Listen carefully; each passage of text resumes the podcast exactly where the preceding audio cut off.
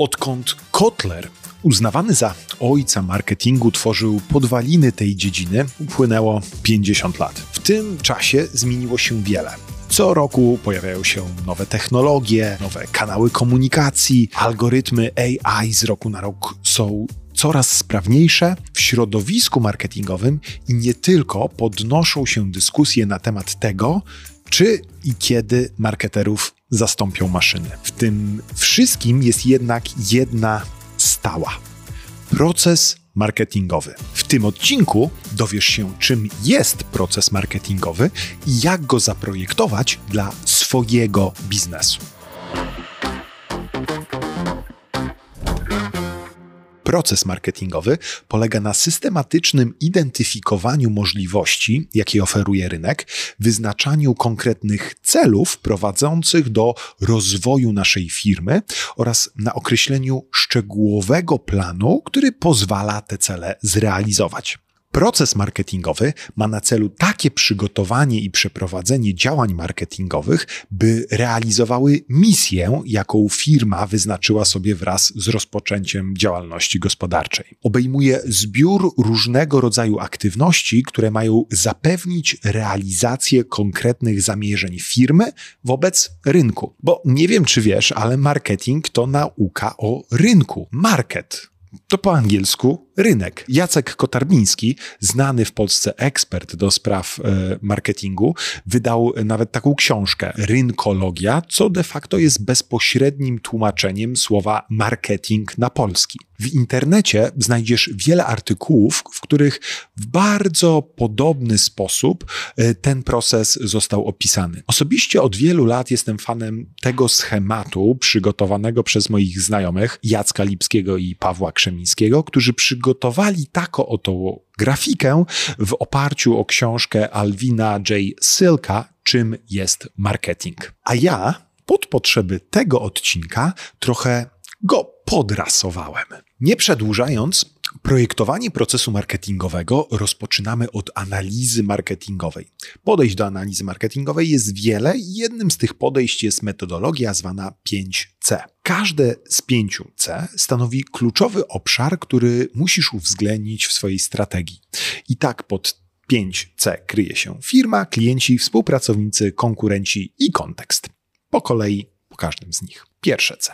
Company. Pierwsze C analizy marketingowej y, to company, czyli firma. Zanim zaczniesz analizować jakiekolwiek czynniki zewnętrzne, przyjrzyj się dobrze, jak przygotowana jest Twoja firma do spełnienia oczekiwań y, odbiorców. Świetnym narzędziem służącym do wewnętrznej analizy przedsiębiorstwa i jego otoczenia, z którego w tym punkcie powinieneś skorzystać, jest analiza SWOT. Nazwa metody jest akronimem angielskich słów strengths, mocne strony, weaknesses, słabe strony, opportunities, szanse potencjalne lub zaistniałe w otoczeniu, threats, zagrożenia prawdopodobne lub istniejące w otoczeniu. Analiza mocnych stron może obejmować następujące obszary działalności: obszar wiedzy i zasobów ludzkich, obszar logistyki, produkcji, technologii, badań i rozwoju, obszar sprzedaży i obsługi klienta, obszar finansów i zdolności do rozwoju, obszar zarządzania narzędzi,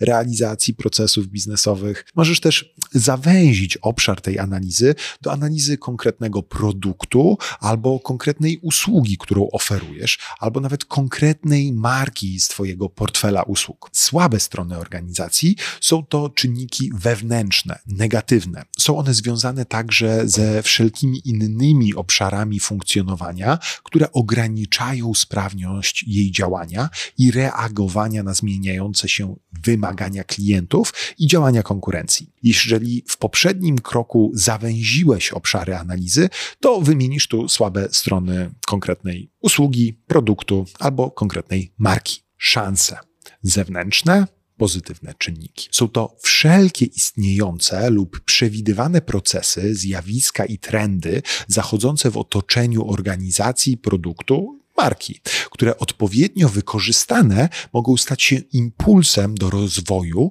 oraz pomogą osłabić e, wpływ ewentualnych pojawiających się zagrożeń. Zagrożenia, czyli czynniki zewnętrzne, negatywne, to wszystkie procesy, zjawiska i trendy zachodzące w otoczeniu organizacji, które stanowią lub stanowić mogą barierę w rozwoju organizacji, produktu, marki. Utrudniają jej funkcjonowanie, podnoszą koszty działania lub mogą prowadzić do jej upadku. W efekcie analizy otrzymuje się cztery niezależne listy czynników, mocnych stron, które należy wzmacniać, słabych stron, które należy niwelować, szans, które należy wykorzystać oraz zagrożeń, których należy unikać. Ale wypisanie tego i stworzenie ładnej tabelki nie oznacza końca pracy.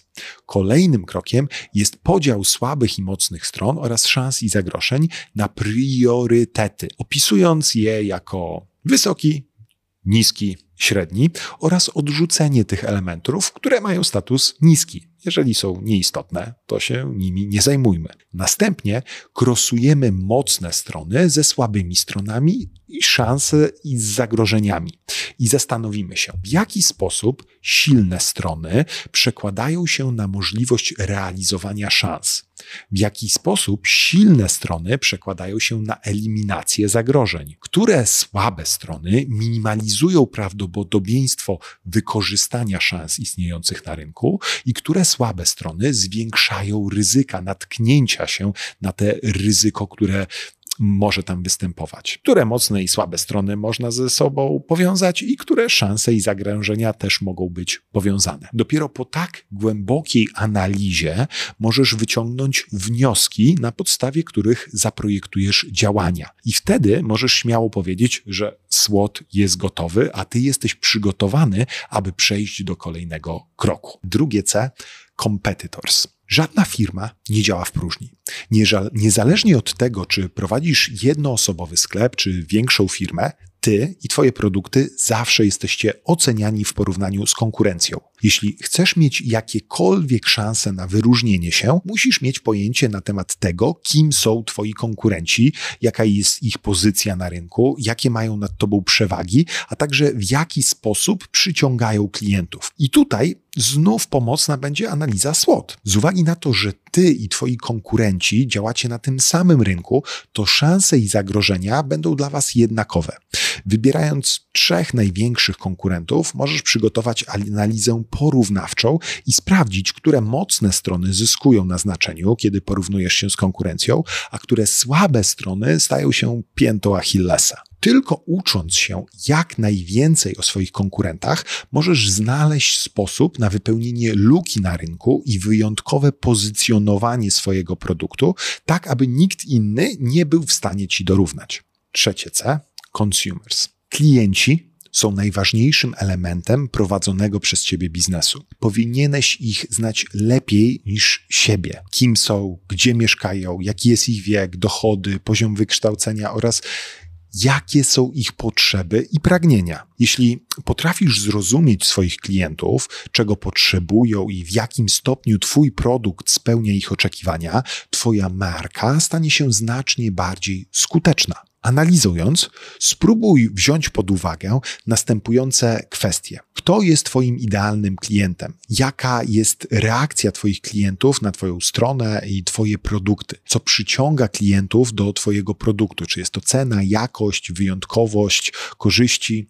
Świetnym narzędziem, z którego możesz, a wręcz powinieneś skorzystać, analizując swoich klientów, jest persona lub Customer Value Canvas, do których linki znajdziesz w opisie tego odcinka, a jeżeli chciałbyś, żebym na ten temat nagrał oddzielny odcinek, to powiedz o tym w komentarzu. Istnieje kilka osób, z którymi pracujesz w ramach swojej rutynowej działalności to dostawcy, dystrybutorzy, prowajderzy usług, narzędzia niezbędne do prowadzenia biznesu, partnerzy i inwestorzy. Jeśli chcesz mieć kontrolę nad swoimi działaniami marketingowymi, musisz zaplanować cały łańcuch logistyczny, e, cały łańcuch dostaw, uwzględniając ich wszystkich. Piąte C kontekst. Kontekst w analizie 5C oznacza wszelkie czynniki zewnętrzne lub zmiany, które mogą wpłynąć na sposób działania Twojej firmy lub prawdopodobne zachowania się rynku. Może być to coś tak specyficznego jak obecne przepisy i regulacje w Twojej branży,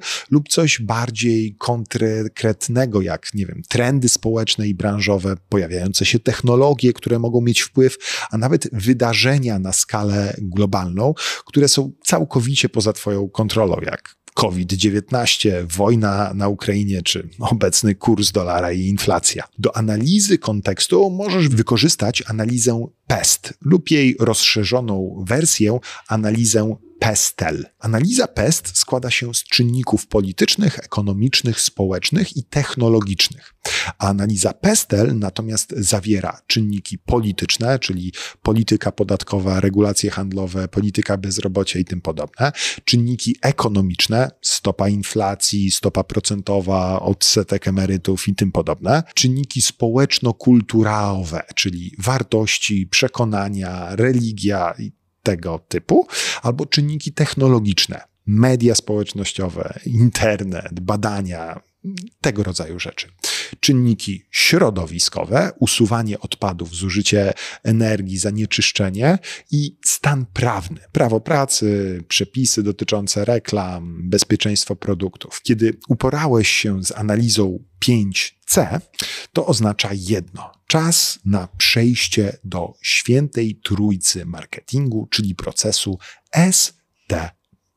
Skrót STP tworzył pierwsze litery wyrazów z języka angielskiego: segmenting, czyli segmentacja, targeting, czyli celowanie, targetowanie i positioning, czyli pozycjonowanie. Proces STP pozwala krok po kroku zidentyfikować zróżnicowane grupy naszych klientów, czyli segmentacja, skoncentrować się na obsłudze wybranych segmentów, czyli targeting i wyróżnić naszą ofertę na tle konkurencji, czyli pozycjonowanie. Pierwszym elementem jest segmentacja, czyli podział rynku na mniejsze segmenty potencjalnych klientów.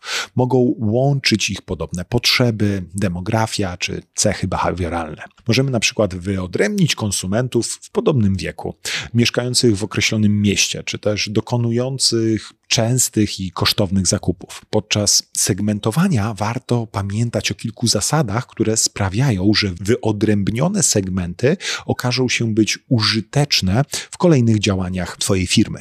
Przede wszystkim segmenty muszą być możliwe do zmierzenia. Dzięki temu będziemy mogli oszacować wielkość grupy, do których chcemy dotrzeć z komunikatem i produktem.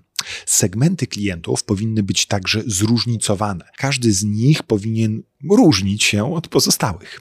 Trzecią istotną cechą wyodrębnionych segmentów jest ich dostępność. Klienci, do których z różnych powodów mm, organizacja nie będzie w stanie dotrzeć z ofertą, nie powinni być w Twoim targecie. Drugim etapem procesu STP jest targetowanie. Jest to ocena atrakcyjności segmentów, które wyodrębniliśmy w poprzednim etapie oraz wybór jednego lub kilku z nich jako docelowy rynek, na którym się skupiamy. To niezwykle istotny etap całego procesu, od którego będzie zależeć, jak duże zasoby będziesz musiał poświęcić, aby dotrzeć do tych potencjalnych klientów. Pozycjonowanie po wyborze rynku docelowego przechodzimy do finalnego etapu strategii STP. Ostatnia literka, czyli pozycjonowanie, to może skojarzyć Ci się z SEO, czyli Search Engine Optimization. Nie o to jednak chodzi. W strategii pozycjonowanie to kreowanie wizerunku produktu lub marki w umysłach klientów. Zabieg ten ma na celu przekonanie wybranych konsumentów o tym, że produkt pozytywnie odróżnia się od konkurencji i wzbudza u potencjalnych klientów potrzebę dokonania zakupu. Teorię mamy za sobą. Chciałbym teraz pokazać proces STP na przykładzie lokalu Shack Up Inn, którego właściciele mówią o nim The Ritz We Ain't. We are the oldest B&B that's bed and beer, in the existence. Shack Up Inn, oceniony jako numer jeden pensjonat B&B na TripAdvisor z certyfikatem doskonałości, a powracający goście swoje zadowolenie wyrażają w recenzjach niesamowite, autentyczne doświadczenie, niezapomniane i południowy klejnot. Co stoi za ich sukcesem?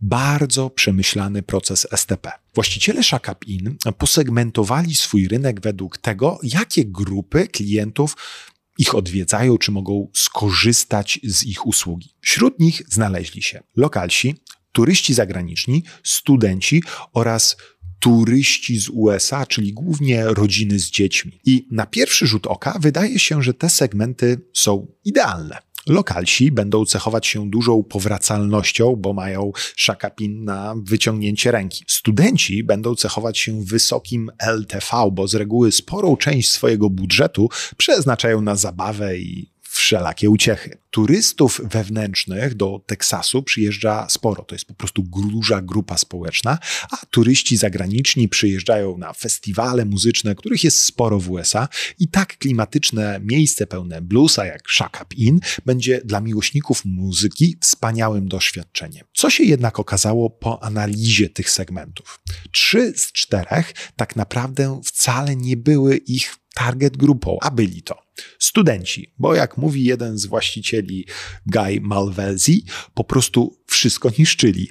I chociaż młodość rządzi się swoimi prawami, to nie w szakapin. Właściciele ustalili więc, że osoby poniżej 25 roku życia nie mają wstępu do szakapin. Kolejną grupą byli lokalsi. Jak się okazało, w swoim rodzinnym teksańskim miasteczku sprawiali sporo problemów właścicielowi. Aby zniechęcić ich do szakapin, właścicieli podnieśli ceny tak, aby były znacząco wyższe niż w lokalach sąsiednich oraz przestali wydawać zamówienia na zeszyt, podczas gdy u konkurencji była to częsta praktyka. Świadomie odcięli dwie najbardziej rentowne segmenty. Ostatnią grupą byli rodzice z dziećmi, turyści z innych części USA. Spójrz na te zdjęcie i powiedz, czy takie miejsce jest odpowiednie dla dzieci? Surowe wnętrze z klimatem z zardzewiałymi narzędziami i nieociosanymi drewnianymi elementami, kwintesencja Teksasu, który znamy z filmów ze wspaniałą muzyką blues, wymarzone miejsce dla turystów zagranicznych i miłośników muzyki. I wszystkie działania marketingowe były i są skoncentrowane na dotarciu do tej grupy docelowej. Co ciekawe, Shack Up In na reklamę nie wydaje wiele. Jak mówi jeden z właścicieli, reklamują się tam, gdzie się opłaca na rynkach docelowych.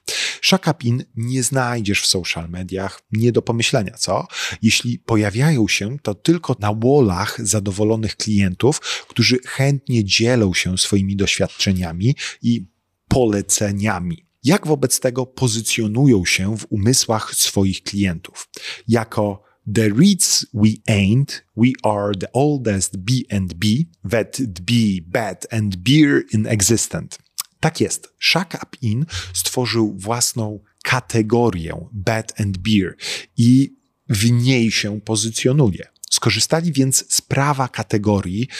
Jeśli nie możesz być pierwszym w danej kategorii, ustaną taką, w której będziesz pierwszy. Jeśli prawidłowo przeprowadziłeś analizę 5C i proces STP to kolejny etap, to projektowanie marketing mix będzie już bułką z masłem. Choć to Philip Kotler uznawany jest za swoistego ojca marketingu, to za stworzeniem najpopularniejszej obecnie koncepcji 4P odpowiedzialny jest Edmund Jerome McCarthy. Marketingowy mix 4P składa się z czterech pojęć product, czyli produkt, price, czyli cena, place, dystrybucja i promotion, czyli promocja. Jak pewnie zauważyłeś, koncepcja 4P obejmuje instrumenty marketingu z punktu widzenia firmy, a nie klienta. Właśnie dlatego w 1990 roku e, Robert Latterburn opracował formułę marketingu 4 C, obejmującą te same elementy co klasyczne 4P, ale widziane oczami konsumenta. I osobiście, jako wieloletni marketer, takiego podejścia klientocentrycznego jestem ogromnym fanem. Marketing 4C składa się z czterech elementów. Pierwszym z nich jest customer, czyli sam klient. Jego potrzeby, motywacje, cele stawiane są w centrum zainteresowania. Drugim elementem modelu jest koszt. Jest to cena za produkt, y, ale też nakład, który musi ponieść, a nie suma pieniędzy, którą firma otrzyma w zamian za zakup. Trzecim elementem jest wygoda, czyli convenience. Chodzi o spojrzenie na aspekt dystrybucji towaru oczami klienta, zaoferowanie mu produktu lub usługi w najbardziej dogodnym miejscu i czasie i zapewnienie mu bezproblemowego dostępu do informacji o produkcie. The last but not least to komunikacja, odpowiednik klasycznej promocji. W marketingu 4C marka kładzie nacisk nie tyle na informowanie klienta, a na budowanie z nim głębszej relacji dzięki działaniom komunikacyjnym. Następne kroki, jak sam widzisz na schemacie, wynikają z analiz przeprowadzonych wcześniej. Zastanowienie się, jak będziemy pozyskiwać naszych klientów i jak będziemy budować z nimi relacje oraz jak będziemy podtrzymywać te relacje, aby byli oni jak najdłużej z nami. Generowanie zysku i budowanie marki przy tak przygotowanym podłożu wydaje się dosyć łatwe. Skąd jednak będziemy mieli pewność, że proces marketingowy przebiegł dobrze? W tym pomoże kontrola efektów, czyli badanie skuteczności prowadzonych działań. Na podstawie raportów i analiz jesteś w stanie określić, na ile podjęte przez nas kroki zbliżyły się do realizacji zaplanowanego planu. Możemy też oszacować, które narzędzia, które techniki okazały się najskuteczniejsze. Wnioski mogą nam zmodyfikować aktualnie realizowany plan, a także pomóc w kreowaniu kolejnych strategii i taktyk. I to już koniec w tym odcinku. Koniecznie daj znać w komentarzach, czy ten schemat wykorzystasz lub może już wykorzystujesz w swoim biznesie.